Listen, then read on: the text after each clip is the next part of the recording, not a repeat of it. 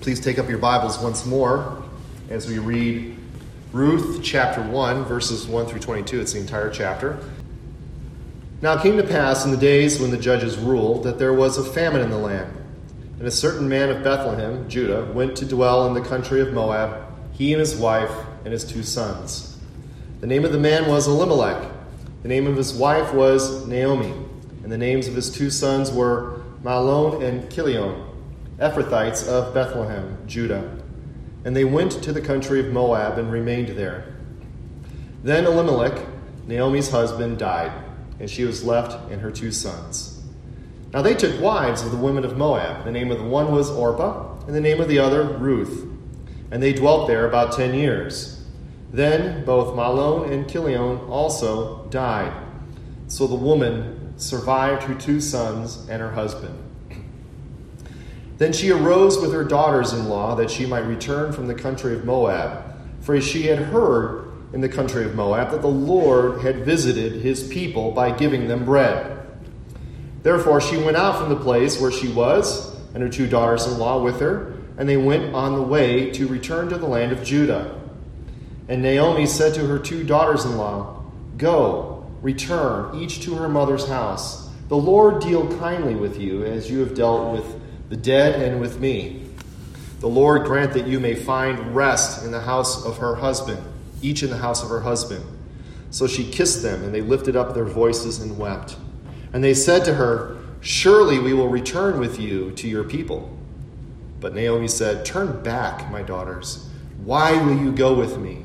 Are there still sons in my womb that they may be your husbands? Turn back, my daughters. Go, for I am too old to have a husband if I should say I have hope, if I should, say, should have a husband tonight and should also bear sons, would you wait for them till they were grown? Would you restrain yourselves from having husbands? No, my daughters, for it grieves me very much for your sakes that the hand of the Lord has gone out against me. Then they lifted up their voices and wept again. And Orpah kissed her mother in law, but Ruth clung to her. And she said, Look, your sister in law has gone back to her people and to her gods. Return after your sister in law. But Ruth said, Entreat me not to leave you or to turn back from following after you. For wherever you go, I will go, and wherever you lodge, I will lodge. Your people shall be my people, and your God, my God. Where you die, I will die, and there will I be buried. The Lord do so to me, and more also, if anything but death parts you and me. When she saw that she was determined to go with her, she stopped speaking to her. Now the two of them went out went until they came to Bethlehem. And it happened when they had come to Bethlehem that all the city was excited because of them. And the women said, Is this Naomi? But she said to them, Do not call me Naomi, call me Mara, for the Almighty has dealt very bitterly with me. I went out full and the Lord has brought me home again empty. Why do you call me Naomi, since the Lord has testified against me, and the Almighty has afflicted me? So Naomi returned, and Ruth the Moabitess, her daughter in law, with her, who returned from the country of Moab. Now they came to Bethlehem at the beginning of the barley harvest. Again, thus far, the reading of God's holy word. Let us pray. Heavenly Father, we thank you for your word, and we thank you, O Lord, that you have again given us the gift of your word. And now we pray for your spirit to give us understanding, to give us insight, to understand what you say here, and to know how to apply this text to our lives. Lord, we have seen your grace throughout our lives, and we see your grace here as well. Help us to, to see that and to, and to walk in your ways, O Lord. We ask this in Jesus' name. Amen.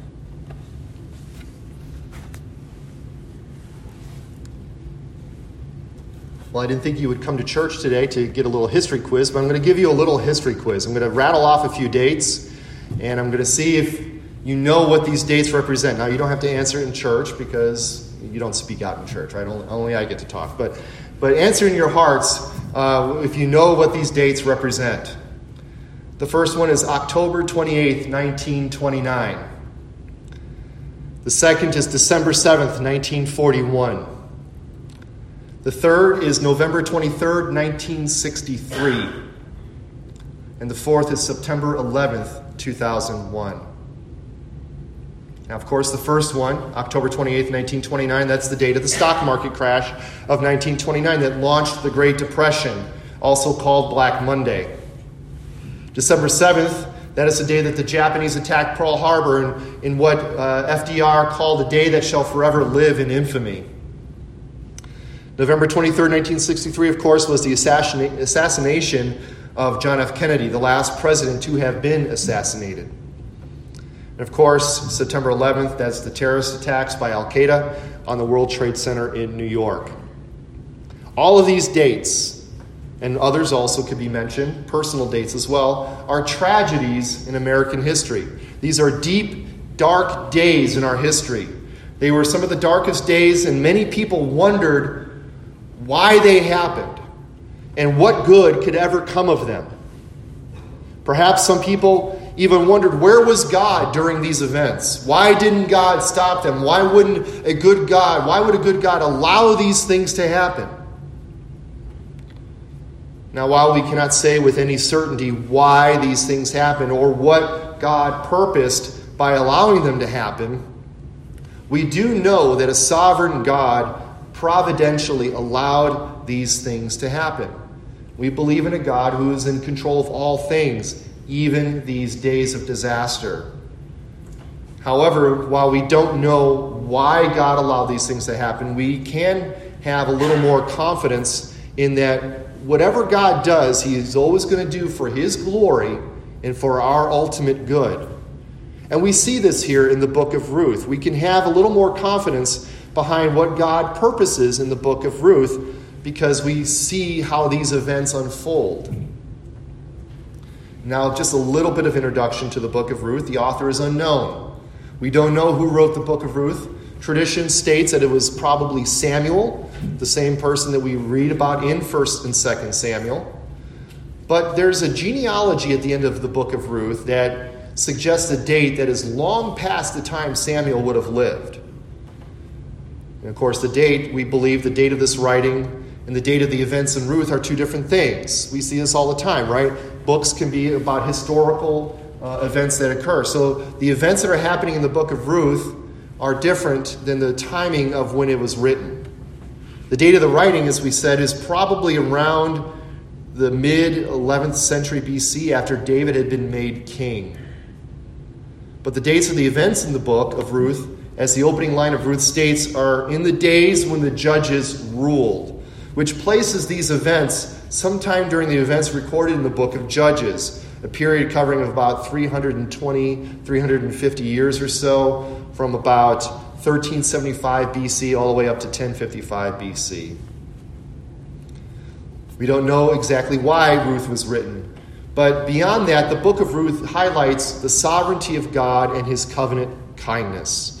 This is plainly evident as we see and we look at Ruth in the tapestry of redemptive history. The events of Ruth are sovereignly orchestrated, and that's we're going to be talking about the sovereignty of God a lot in this series. The events in the book of Ruth are sovereignly orchestrated for the good of Naomi and the good of God's people, and also to display God's kindness and his glory. In fact, the fact that Ruth lies between Judges and Samuel highlights what we're going to see here is the need for a king. And that's how Ruth kind of ends. But moreover, God is going to use these events in the book of Ruth to bring about the Davidic dynasty and the birth of the greater David, Jesus Christ. So, the two main themes in the book of Ruth that we're going to see running throughout the whole book of Ruth are first, the theme of kindness the theme of kindness. This, again, is that Hebrew word hesed, which means kindness or loyalty or devotion or steadfast love. Here, whenever you see the word kindness in the book of Ruth, it's that word hesed. It, uh, we see Ruth shows kindness to Naomi. Boaz is going to show kindness to Ruth.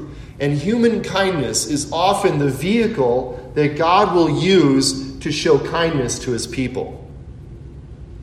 Another theme is the theme of redemption. Redemption is connected to kindness and forms the heart of the story. The heart of the story of Ruth is a story of redemption, which culminates with the redemption of Ruth and Naomi by Boaz. And this also pictures Christ's redemption for us on the cross with his blood. As we said earlier, Ruth is four chapters. So if you think of like a, a play with four parts, we're going to look at Act 1 this morning. And Act 1 can be broken down into three main parts. In verses 1 through 5, we're going to see Naomi and her family take an ill fated trip to Moab. In verses 6 through 18, we're going to see the kindness of a Moabite daughter in law shown to Naomi. And in verses 19 through 22, we're going to see a bitter return to Bethlehem. But all throughout, as we look at Ruth chapter 1, the big idea for this morning I want to get across is that God is going to show his kindness to us at our lowest points. God shows his kindness to us at our lowest points. So, first, we see an ill fated trip to Moab in verses 1 through 5. All good stories start well. They all set the stage for what we're about to see. And the story in the book of Ruth is no different. Again, you look at verses 1 through 2, 1 through 2 here, where it says, Now it came to pass in the days when the judges ruled that there was a famine in the land, and a certain man of Bethlehem, Judah, went to dwell in the country of Moab, he and his wife and his two sons. The name of the man was Elimelech, the name of his wife was Naomi, and the names of his two sons were Mahlon and Chilion, they were Ephrathites of Bethlehem, Judah. And they went to the country of Moab and remained there. Instead of starting the story once upon a time, which would indicate that this is a fairy tale, we see that this story starts in a period in the days when the judges ruled, or literally in the days of the judging of the judges.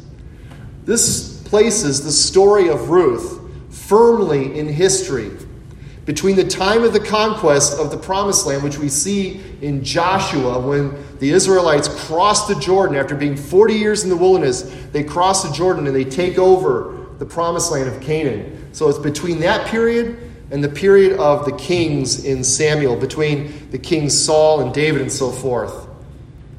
We see this is a period roughly of 300 or so years. Now, what do we know about the time of when the judges ruled? Well, you can read the book of Judges for that. And if you're familiar with the book of Judges, you know that that book sort of reads like the wild west of the history of Israel. It was a crazy time. It was a it was so called because you had these men, these or these people called the judges who were raised up by God to continually deliver his people. You see a cycle in this. The people would sin. They would turn after other idols. They would forget the Lord their God. Then the God would punish them by sending another foreign nation in to oppress them. Then the people would cry out, Oh, why are we being so oppressed? Oh, God, deliver us. Then God would raise up a judge to deliver the people. And then the cycle would repeat over and over again. it was also a time of moral, social, and spiritual unrest and decay. We see this as summed up by the refrain that you see later in the book of Judges, where we see, Because there was no king in the land, the people did what was right in their own eyes. Henceforth, we see a need for a king. Now, if you read through the book of Judges, you might think that Israel is going to a very hot place in a handbasket. Yet within this period of chaos and debauchery, is this tale in the book of Ruth a tale of kindness, a tale of redemption, a tale of steadfast love. Now, we're also told in the beginning here that there is a famine in the land. And this famine in the land, there's this famine in the land, and it drives a man from Bethlehem who takes his family and goes to another place. He goes to sojourn or to dwell in the land of Moab. Now, this is not unusual. we see this throughout the Old Testament. Whenever there was a famine in the promised land, somebody would leave the promised land and go somewhere else where the food was. We see Abraham did this several times. He goes to Egypt. Isaac, his son, did the same thing. And Jacob and his sons also did the same thing. Whenever there was a famine in the land, they would go to where the food was. And we would do the same thing today. If there was if there was a famine in the land, or if there was, let's say, there were no jobs in the town or in the state or in the county, we would move to where employment was. We need to support our families. It's not unusual. But there's a little bit of debate going on as to whether or not what Elimelech did was moral or the morality of his choice to move. He's leaving the land of promise. He's leaving the land that God had specifically given to them as a blessing. And he goes to live in the land of Israel's enemies. The Moabites were no friends to Israel. They were one of the bad guys, if you will, in the books of Judges as well. Now, finally, then we're told the name of the man and his family. His, his name is Elimelech, his wife's name Naomi, and his two sons were named Mahlon and Chilion. Now, just a little side note here to prove that God is not without a sense of irony and humor, there's a little bit of Hebrew wordplay going on here behind the scenes. The, the name Elimelech means my God is king. That's what it means. Elimelech, my God is king. And the town that he is leaving, Bethlehem, means house of bread. That's what it literally means. So the irony here is that the man whose name is My God is King is leaving the land of the king because the house of bread has no bread. So a little bit of Hebrew wordplay going on here. Now, while they're in the land of uh, Moab, Naomi suffers the first of two devastating setbacks. First, her husband dies. We're told that her husband dies while the family was in Moab. We're not told how he died, we're only told that he died. There's no details in this. So now Naomi is left here in a foreign land, far from home, with her only her two sons. But then things start to pick up a little bit as her two sons take Moabite wives. However, we also know that, again, the relationship with the Moabites was not good. So we see that perhaps this is not the wisest thing for the, for the two sons to do. Israel's history with the Moabites, as we said, is not good to say the least. Numbers t- chapters 22 through 25 kind of details a lot of this. As the, the Israelites were moving to the promised land, they wanted to go through the land of Moab, and the Moabites would not let them, so they had to go around. And then the Moabites, because they were scared, uh, Balak, the king of Moab, sends Balaam, the false prophet, to curse the people. And of course, the curses didn't work because God wouldn't let him curse them. So then he tempts the people with, with Moabite women, and they, you have a, a great incident of, of sin and debauchery there. The bottom line of all that, though, is that there's always a danger to the Israelites whenever they lived in other lands and whenever they intermarried with uh, people of other nations. The temptation there was toward idolatry and toward something called syncretism, where you kind of merge your own religion with the religion of the land. Now, in verse 5, Naomi experiences the second devastating setback. After living in Moab with her two sons and their wives, tragedy again strikes her two sons die. And here we see that she was left without her two sons and her husband. She's by herself. This is truly devastating. This was a time where it was not good to be a woman by yourself. You're, you're a woman with no husband, no sons, no prospect of, of having any kind of support, and you're a, far from home in a foreign land. This is about as low as it gets for an Israelite woman. However, we know, as we said earlier, God is in control, even in the darkest, deepest trials of our lives. Naomi doesn't see it yet, but she is exactly where God wants her to be. God is here behind the scenes, orchestrating events to accomplish his divine purposes. In Naomi's darkest hour, after she has seemingly lost everything, she has far more than what she realizes. And there's a lesson here for us, too. Maybe you're going through a devastating set of circumstances yourself, or maybe you've recently gone through a set of devastating circumstances. Maybe you're in a position where you think that there's no light at the end of the tunnel, or maybe you can relate with that feeling. We have to remember in these times, when you feel hope, there's no hope at all, that God is in control. God is in control. He is not caught off guard by your circumstances. He is not going to be up there wondering what happened. Did I take my eyes off of you and all of a sudden something bad happened to you? No. What does our own catechism teach us in question and answer one? That without the will of your heavenly Father, not a hair can fall from your head. He so preserves us. In fact, He is sovereignly orchestrating them, these bad things, for His glory and for your good. The good news is that God took the ultimate devastating circumstance. He took the ultimate devastating situation, the death of his son, Jesus Christ, and brought about the ultimate good for us and the ultimate manifestation of his glory. Now we move on to verses 6 through 18 as we see now the kindness of a Moabite daughter in law. So Naomi is destitute. She has lost her husband. She has lost her two sons. She has no grandchildren. Barrenness is another thing that God often uses for his purposes. Look at the stories of Sarah, Rebecca, Rachel, Hannah, all of these women, these godly women, were barren for a time. As we said, she is in a foreign land with no support system, no prospects. What is she to do? Well, she decides to get up and return home to Bethlehem. Look again, please, at verses 6 through 7.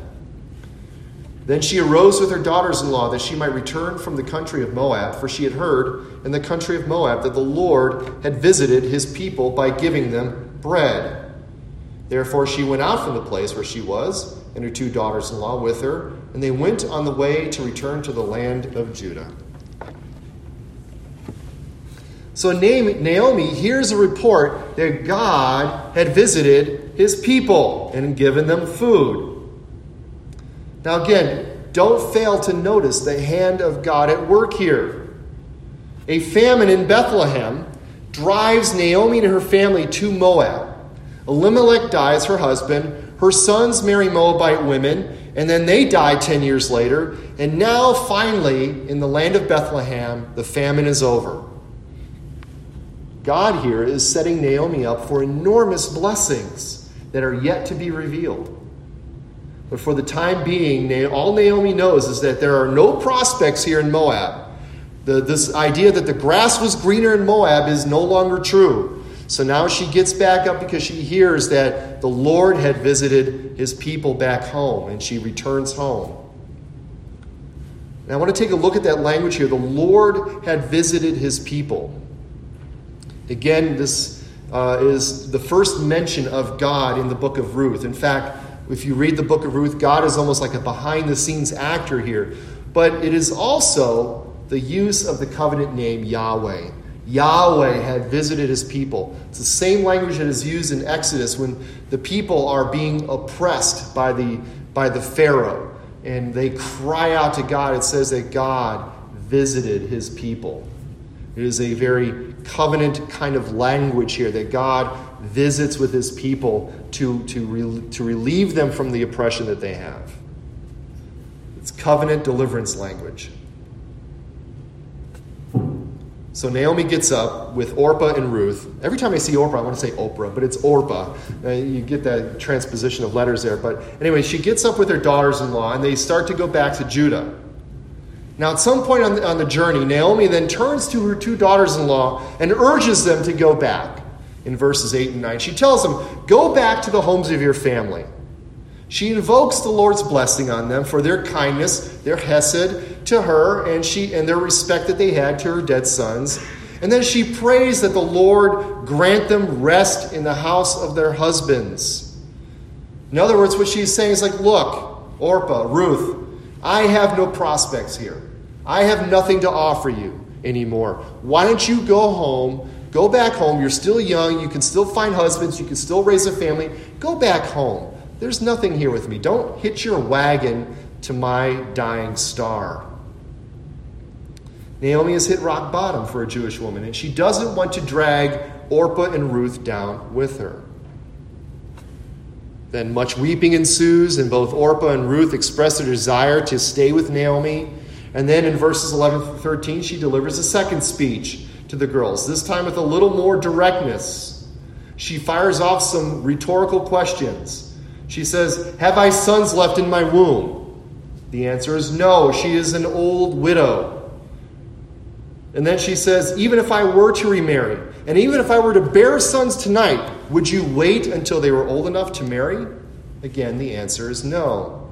In other words, if God were to work a miracle and give me a husband tonight and then children tomorrow, would you wait for them to grow up and marry them? What Naomi is saying to Orpah and Ruth is that not only is she past the age of bearing children herself, but if miracle of miracles she were to remarry and bear sons, it would be years before they were old enough for her, for them to marry them, uh, the daughters. In other words, she's just telling them bluntly. She's like, look, you have no future with me. Go back home. Go back home. You'll, you'll, you'll have better prospects there. Now, it might be easy for us to sit here and say to Naomi, were, we, were she here? Look, you believe in God, right? You believe in a sovereign God. You've heard all the stories of, of Israel's youth. It's like, how could you how could you think this way? What do you mean you have no future? What, what about Sarah? What about Rebecca? What about Rachel? What about all these great women of faith who were faithful in all this? Well, how can you doubt God?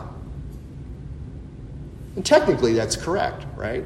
I mean, if if we feel as if somehow God has done us wrong, that is a problem in our own thinking. But that would be pastorally insensitive, right? You need to be and meet people where they're at, not where you want them to be. You can't put a time limit on grieving. Naomi is grieving. She's lost her husband, she's lost her sons. She's grieving. There's no time limit on grief. All we can do sometimes is just be there for that person, to be that shoulder that they can cry on, and be that personal reminder of the love of God in their lives. Jesus tells us to mourn with those who mourn and to weep with those who weep. In John 11, when Lazarus died, Jesus didn't tell Martha and Mary, Stop crying. Don't worry about it. I'm going to raise up Lazarus. Don't worry about it. Stop your crying. No, what does he do? He weeps with them. He weeps with them. Now, how awesome is it to know that God weeps with us in our tragedies? And that the Son of God took on human flesh to identify with our tragedy. So back to Ruth. After some more weeping, we see that Orpah kisses her mother in law, but Ruth then, it says, clung to her. She clings to Naomi. In other words, Orpah sees the writing on the wall and she leaves. No fuss, no muss. Can't hold it against her. She sees, okay, I have no prospects here. I'm going to go back home. But Ruth, on the other hand, clings to her. And don't miss this. This is a sign of great love and commitment and loyalty. The word here for cling is the same word you see in Genesis 2:24 when it says, "A man shall leave his father and mother and hold fast or cling to his wife." This is true kindness. This is above and beyond kindness that God shows to his people and that Christ shows to us, Ruth is showing that same level of kindness to Naomi. Now, Naomi thinks that the hand of the Lord has gone out against her, but it is now the hand of the Lord that has brought Ruth into her life. In verses 16 and 17, we see Ruth's love and devotion toward Naomi is on full display here. Don't tell me to leave you. Where you go, I will go. Where you stay, I will stay. Where your people are, that's where I want to be. Your God will be my God. And where you die, that's where I want to be buried. And then Ruth even swears a curse upon herself to Naomi, wishing herself to be cursed should she ever leave Naomi's side an oath that she swears in the name of Yahweh, no less. This is not the emotional reaction of a distraught young woman, but a deep spiritual act of loyalty and commitment. Ruth, by way of an oath to God Himself, to Yahweh, has sworn to forsake her home, to forsake her family, to forsake her people, and to forsake her own gods. Unlike Naomi, who has had everything stripped from her, Ruth willingly forsakes everything to stay with Naomi. Moreover, the language Ruth uses is reminiscent of the covenant language that Yahweh uses with Israel. Yahweh says to Israel, I will be your God, you will be my people. And that's what Ruth says, says, Your God will be my God, your people will be my people. Now, whether or not Ruth knows any of this is beside the point. She is swearing undying devotion to Naomi and her people and her God. Now, again, we could see God's sovereignty at work here. Orpah goes back, but Ruth stays. Naomi thinks she has lost everything, but she has gained far more than she ever could realize. Ruth's kindness and devotion to Naomi is the vehicle through which God will show his kindness and devotion to Naomi. And of course, the lesson for us is that we need to see beyond the pain of our trials and tragedy to see how God is ready to bless us with his grace and with his kindness.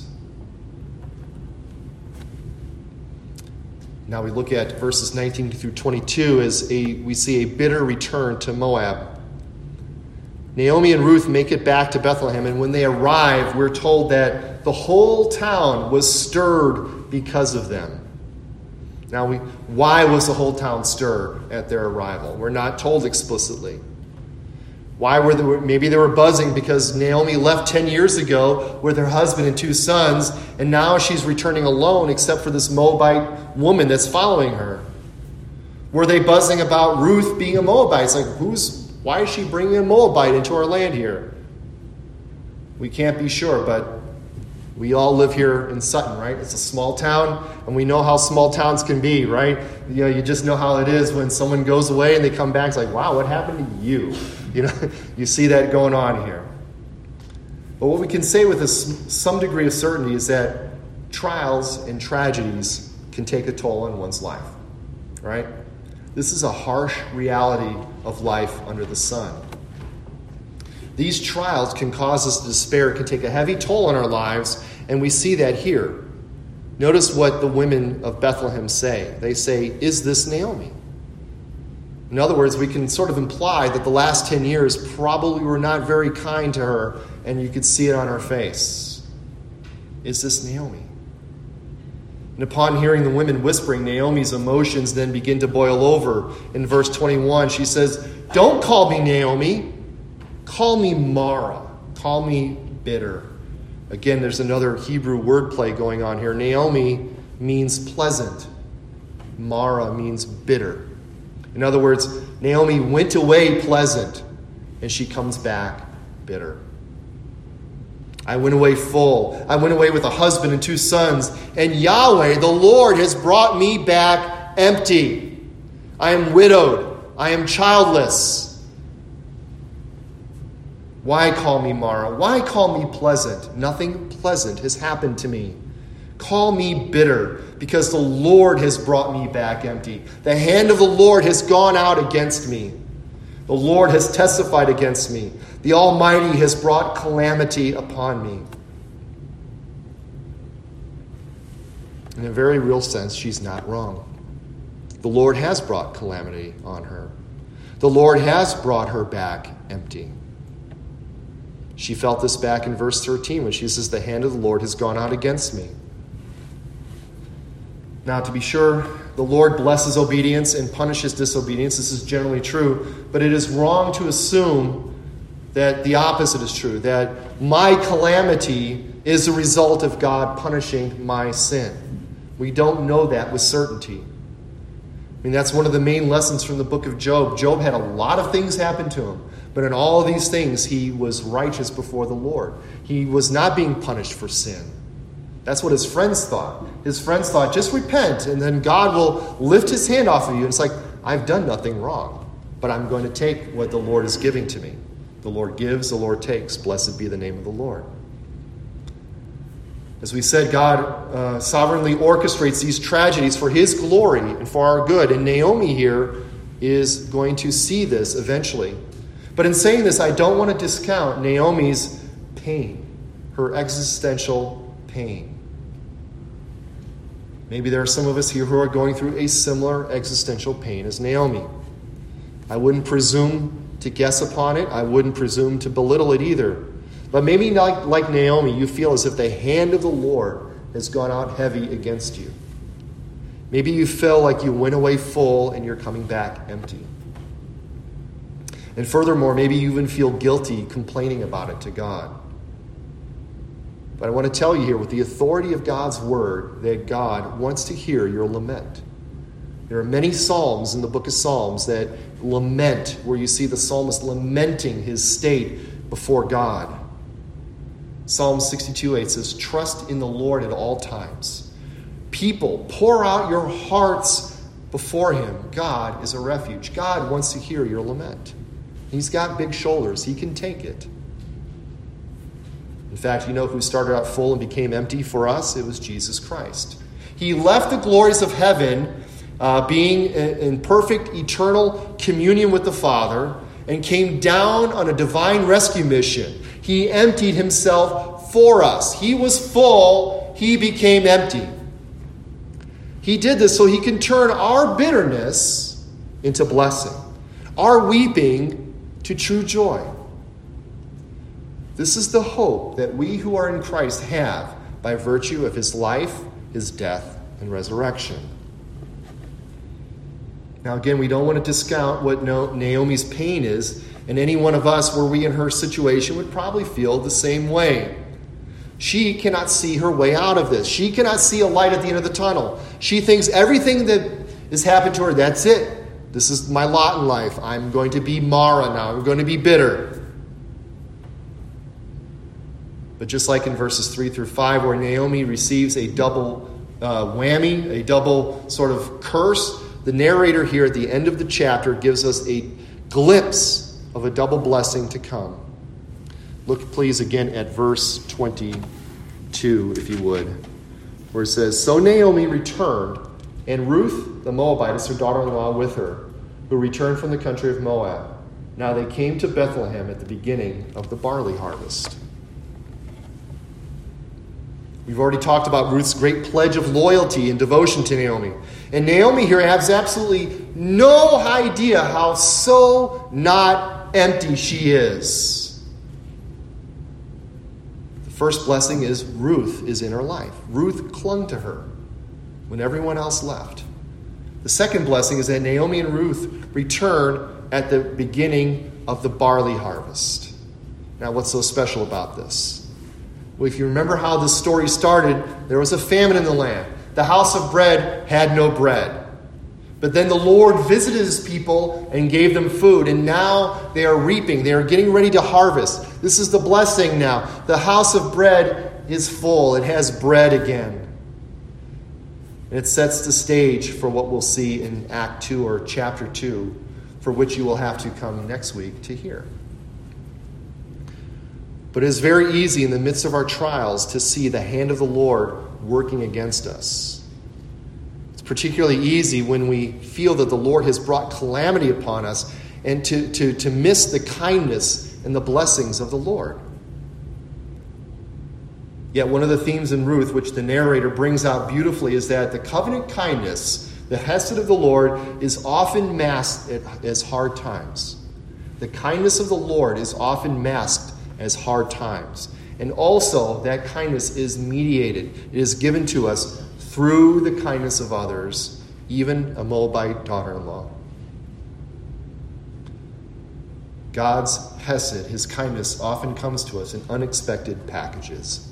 And because of this, it is vital that we do not allow a brother or a sister to endure trials alone.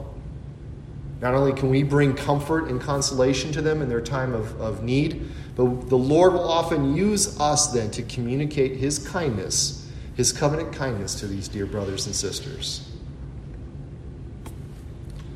Well, as we close this morning, this has been a message about God showing His kindness to us at our lowest points. We see this in how the Lord has sovereignly brought Ruth into Naomi's life in the midst of her disaster. And if you know the end of the story of Ruth, you know that it's going to work out very well for Naomi in the end. But this isn't just a story of a woman from Bethlehem and her Moabite daughter in law. This is a story of how God is sovereignly orchestrating the events of redemptive history to bring about the Messiah, to bring about Jesus Christ our Lord. Because Naomi's blessings will be our blessings in Christ. God shows his kindness to us at our lowest points in Jesus Christ. Romans 5 tells us that even while we were sinners, Christ died for us. That's our lowest point. Doesn't get much lower than being a sinner. And it doesn't get much better than being made alive in Christ. The story of Ruth also shows us God's kindness to all nations. Ruth, as you saw here and you'll see throughout the book, is often described as Ruth the Moabite or the Moabitess, or her, her national identity is always connected to her name. The narrator doesn't want us to miss this fact that she is not a, an Israelite, she is not a Jew, she is a Moabitess. But God's covenant kindness extends beyond the borders of ethnic Israel to include people from every tribe, every tongue, every nation. And because Ruth the Moabite can receive the kindness of God, we too, almost entirely Gentile, can receive the kindness of God as well. Moreover, we are to extend that kindness to all nations. However, this is a kindness that only comes through faith in Christ. There is no other way. If there are any here or maybe hearing this later who have not placed their faith and trust in Christ, I implore you now to repent and believe the gospel of Christ. God's kindness and mercy awaits for those awaits those who repent of their sins and place their faith and trust in Jesus Christ. And if you do believe in Christ as your Lord and Savior, then rest in him. Take comfort in the fact that God shows his kindness to us even in the midst of our disasters. Doing so allows us to say with supreme confidence, as Paul says in 2 Corinthians 4 For this light and momentary affliction is now preparing for us an eternal weight of glory beyond all comparison, as we look not to the things that are seen, but to the things that are unseen. For the things that are seen are transient, but the things that are unseen are eternal. Let's pray. Heavenly Father, we thank you, O Lord, for the kindness that you showed Naomi, the kindness that is being mediated through Ruth, her daughter in law. And Lord, we are so thankful that this story of kindness and, and redemption is really our story of kindness and redemption. You showed kindness to us in our lowest points, and you redeemed us from our slavery to sin and brought us into the kingdom of Christ. So, Lord, we pray that the kindness that you've shown to us, may we show that kindness to others. May we be that light in a dark world. We ask this in Jesus' name.